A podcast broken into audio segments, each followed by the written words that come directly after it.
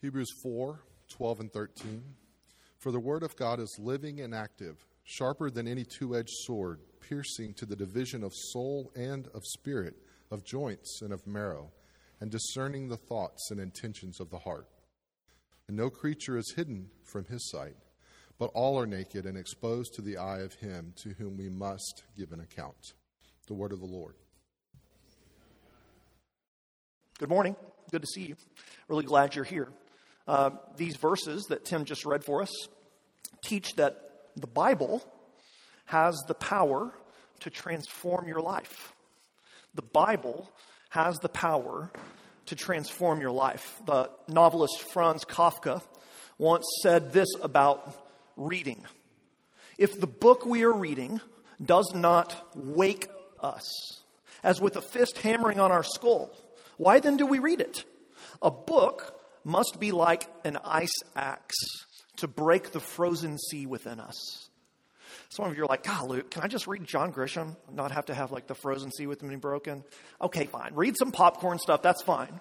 But when you read something powerful and stunning, uh, the intent of that book is to, it's to change you. I, I wonder if the book, the Bible, has ever, as Kafka said, broken the frozen sea inside you. I have a good friend who, uh, many years ago, when he was a college student at TCU, was an agnostic, didn't believe in God, and didn't believe in the Bible. In fact, he thought the Bible was a bunch of hocus pocus and uh, could be discarded by any intellectual or sophisticated person. And, and he made this known to his roommate, who was a Christian. And his roommate, instead of trying to get into a big argument or debate with him, just challenged him. It's like, well, you know, why don't you, why don't you read the Bible? You, you seem to have strong opinions about it. Why don't you spend some time reading it? I'd encourage you to start with maybe the Gospel of Mark. And so my friend Josh began to read the Gospel of Mark, and 25 years later, he's a pastor in our denomination in Southern California. As he encountered the Bible, really trying to disprove the Bible, trying to confirm his own biases against the Bible, the Bible changed him. God met him through the scripture. The Bible is powerful. The Bible's powerful because it's God's word. And this morning, friends, God wants to wake us up. He wants to wake us up as we encounter Him through the Scripture. That's our theme today. So, before we jump into these two verses, let's synthesize what we've seen in Hebrews so far, okay? When we study books verse by verse, chapter by chapter, I think it's valuable to just kind of remind ourselves of where we are in the big flow of things uh, in this book.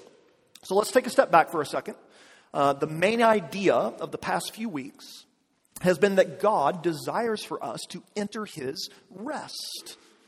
Uh, the peaceful present and future life that he offers us through the gift of himself. And we saw last time that we enter God's rest by faith. Verse 2 of chapter 4, excuse me, verse 3. We who have believed enter that rest. Hebrews has also taught us that in order to believe, we have to hear. We have to hear God's word. That's what Israel refused to do thousands of years ago in the wilderness.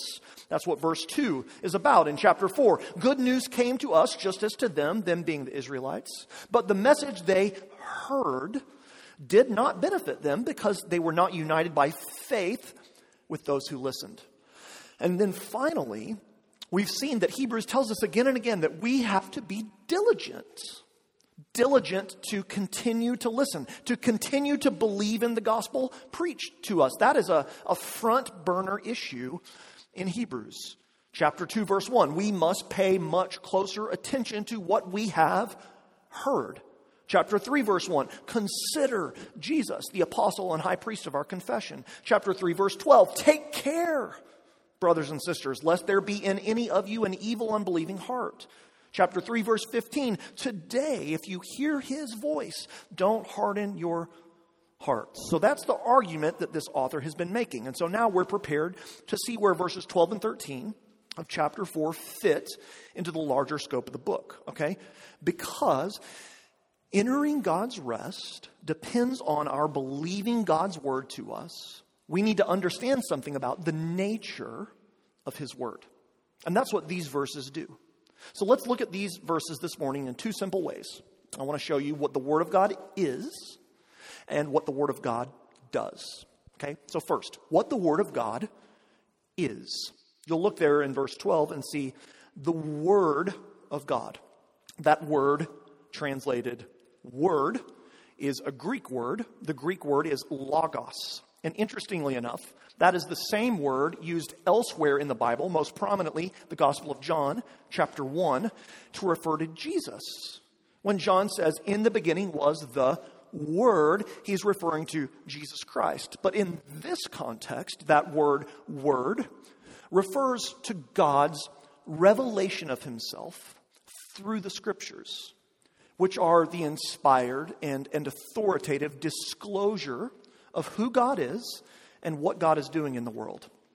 We can tie this idea with what the author said at the very beginning of Hebrews. Remember, back in Hebrews 1 1 and 2, he said that God has spoken finally and fully to us in Jesus Christ, in the person of Jesus, and in the work of Jesus. But now he's saying we access we access God's final word in Jesus through God's spoken written word in the scriptures. The scriptures testify to the world about who Jesus is and about why Jesus came. So when you read the word word here, think Bible, think scripture. So, what is the word of God? How are we to think about the Bible? The most important thing to understand about the Bible is what the author tells us it is the Word of God, it is sourced in God.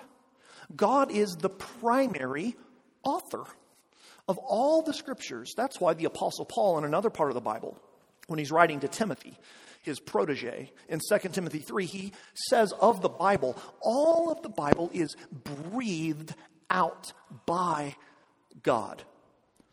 That's another way of saying, a very visible way of saying that the Bible ultimately comes from God. And that's why it has the authority and the power that it has. So we're to think of God's word in the scripture as the most powerful, or excuse me, as, as the same powerful word that God spoke when he, when he formed this universe. I mean, remember the very first thing we see in the Bible? And God said, Let there be light, and boom, something comes out of nothing. In this case, light. God's spoken word has creative power. By his word, he made everything that exists. Psalm 33 says of God's creative word, By the word of the Lord, the heavens were made, and by the breath of his mouth, all their host. So the Bible, the Word of God, is just that. It is God's Word, it comes from Him. He is its ultimate author. Then the author of Hebrews uses two really cool words here to describe the Word of God further. So look with me. Verse 12. He calls it living and active. So God's Word is like God Himself in this way. It has a, a vigor, a potency, a, a dynamism to it. Isaiah records God as saying this in chapter 55 My word will not return to me empty, but it shall accomplish that which I purpose and shall succeed in the thing for which I sent it. So when the author of Hebrews says that God's word is living and active, part of what he means is that it accomplishes what it sets out to do, just as God, the author of his word, accomplishes all that he sets out to do. The scripture has a divine power behind it. It's presented here as something that is bursting with energy. That's the meaning of that word active. It's the word energy. So listen. If this is true, if the Bible really has this kind of active, living power, then our reading of it must have the power to transform us. Remember the Kafka quote A book is an ice axe to break the frozen sea within us. The Bible is uniquely this way. Because in reading the Bible, we uniquely encounter the living God, Let me say that again because that's one of the key insights I want you to take home today. In reading the Bible, you encounter God.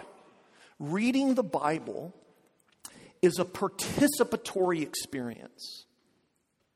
It's a participatory experience. Listen to what the great theologian Eugene Peterson once wrote. You can follow along, it's projected behind me. Quote This may be the single most important thing to know as we come to read and study and believe the scriptures.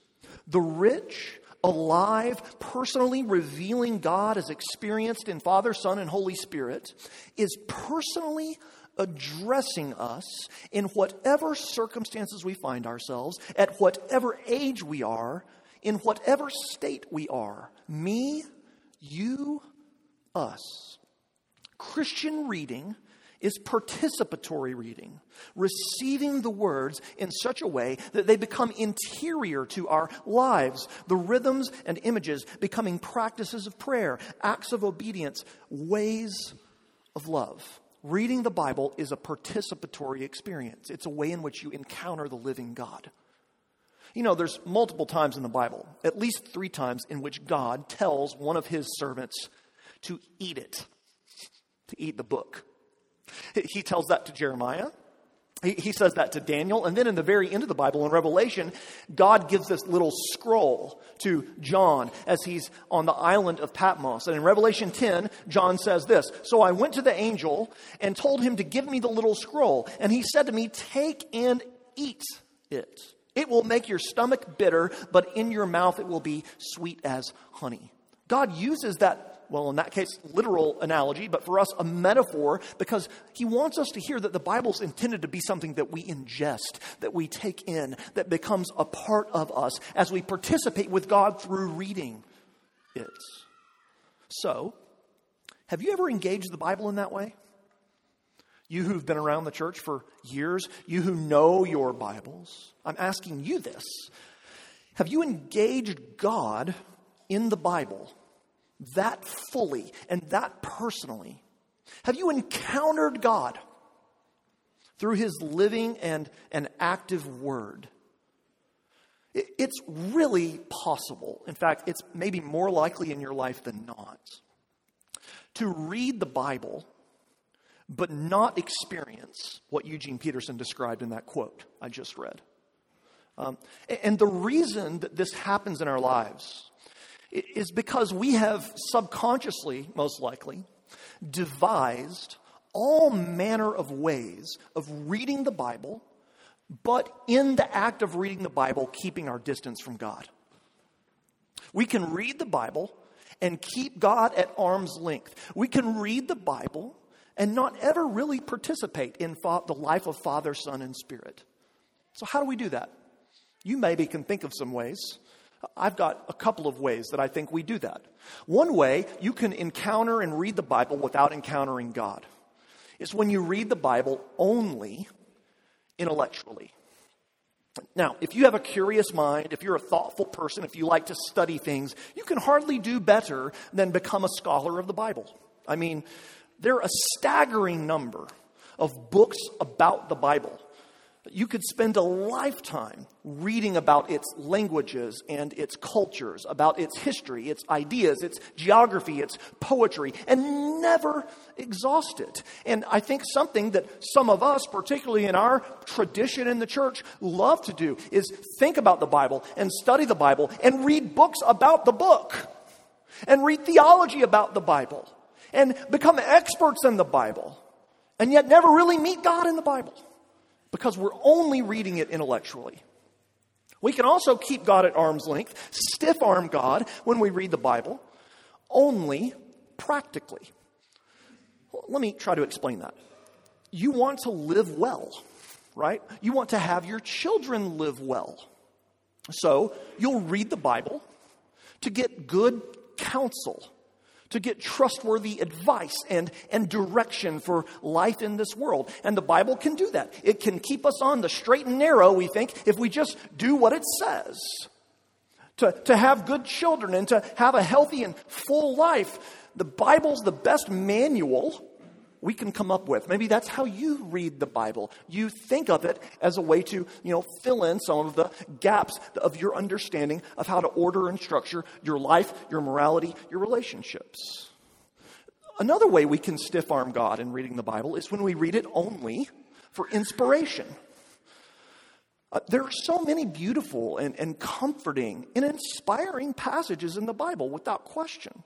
And so when we're lonely or when we're grieving, what better place to go than Psalm 23, than all these wonderful, famous Bible passages?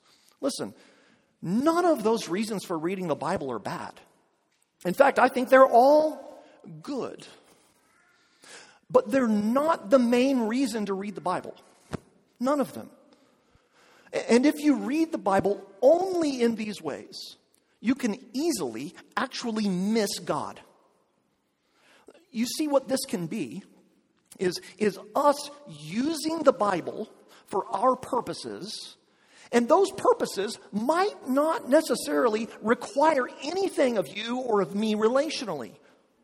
It's entirely possible to come to the Bible in total sincerity responding to the intellectual challenge it gives you, or, or for the moral guidance that it offers, or for the spiritual uplift it provides, and not in any way have to deal with a personal God who has personal intentions on your life right now.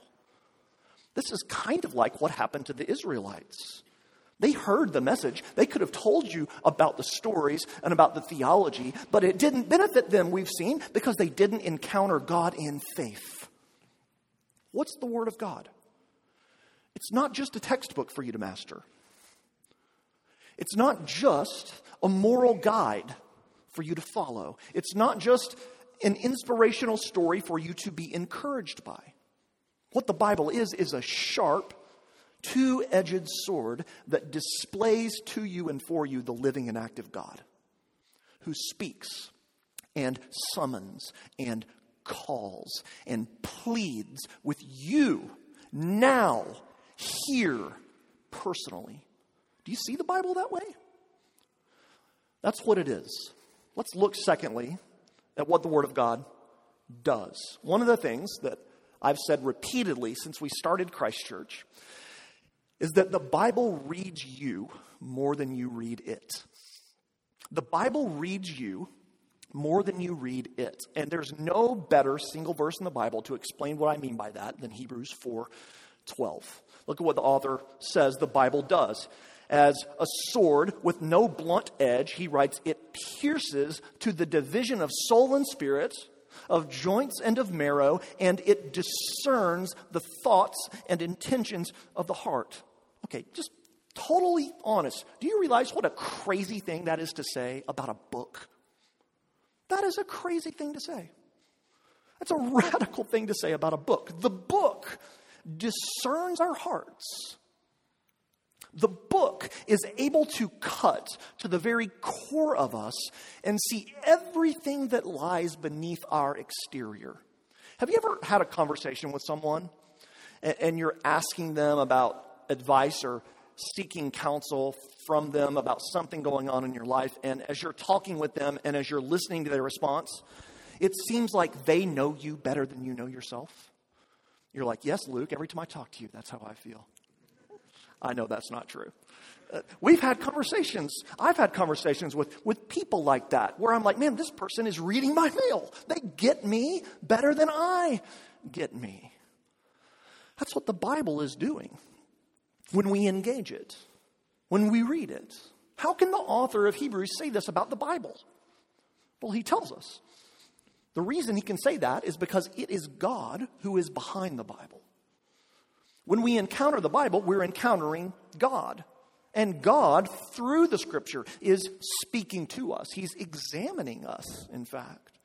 He's discerning us as we read and listen to him there. That's what verse 13 means. Did you notice that in verse 12, he's talking about the Bible, but in verse 13, the personal pronoun there is not it, it is he. He subtly shifts us from thinking about the Word of God, the Scriptures, to God Himself. And he says, No creature is hidden from His, God's sight, but all are naked and exposed to the eyes of him to whom we must give account. When we're reading the Bible, when we're encountering God there, we are being known by him. Hebrews 4:13 reminds me of Psalm 139. Very famous psalm. As I read it, you'll probably be familiar with it. Here's what David writes. Where shall I go from your spirit? Or where shall I flee from your presence? If I ascend to heaven, you're there. If I make my bed in Sheol, the place of the dead, you're there. If I take the wings of the morning and dwell in the uttermost parts of the sea, even there your hand shall lead me. If I say, Surely darkness shall cover me, the light about me be as night, even darkness is not dark to you. The night is bright as the day, for darkness is as light with you. What does the Bible do?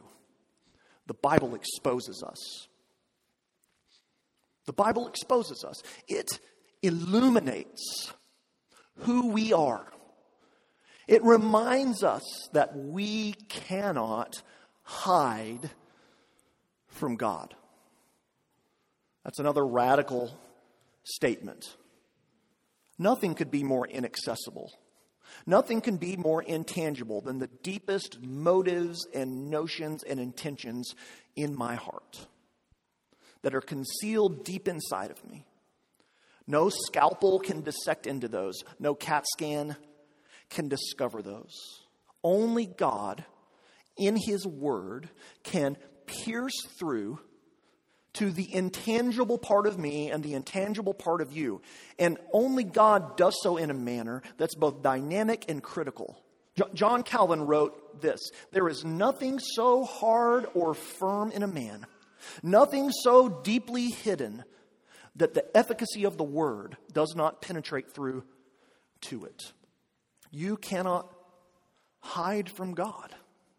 And as you encounter Him in His Word, He is exposing you to Him and to yourself. You may be able to hide from your spouse. You may be able to hide from your children. You may be able to hide from your parents. You may be able to hide from your friends, your elders, your pastor, but you cannot, and I cannot, hide from God. What do you think about that? How does that make you want to respond? You know, that's pretty terrifying. Honestly, isn't it? That can be a pretty terrifying, terrifying prospect. There's few scarier doctrines than the omnipresence of God. You know, I've heard there's many who have a recurring dream, a recurring nightmare, that they have to get up in front of their class and make a presentation, or in front of their company or organization and give a report, and that they're completely naked the whole time. They can't find their drawers anywhere. They can't get away. They're exposed. They'll, they're vulnerable. Everyone knows them. If you have that nightmare, uh, you should consult some therapy, probably. But the nightmare makes the point that this text is making. God knows. We're open to Him. That's the reality with Him. We're exposed. We're naked. The Bible shows us that. The Bible opens us up to God, and it opens us up to know that we are open to God. So, yeah, that can be scary. Uh, just totally honestly, friends, it, it can be terrifying for those of us who are hiding or who think we're hiding. Uh, it can be terrifying for those of us who just refuse to come clean. It, it can be terrifying for those of us who are, in many ways, like Israel was, who refused to listen. Is that you today? Is that you?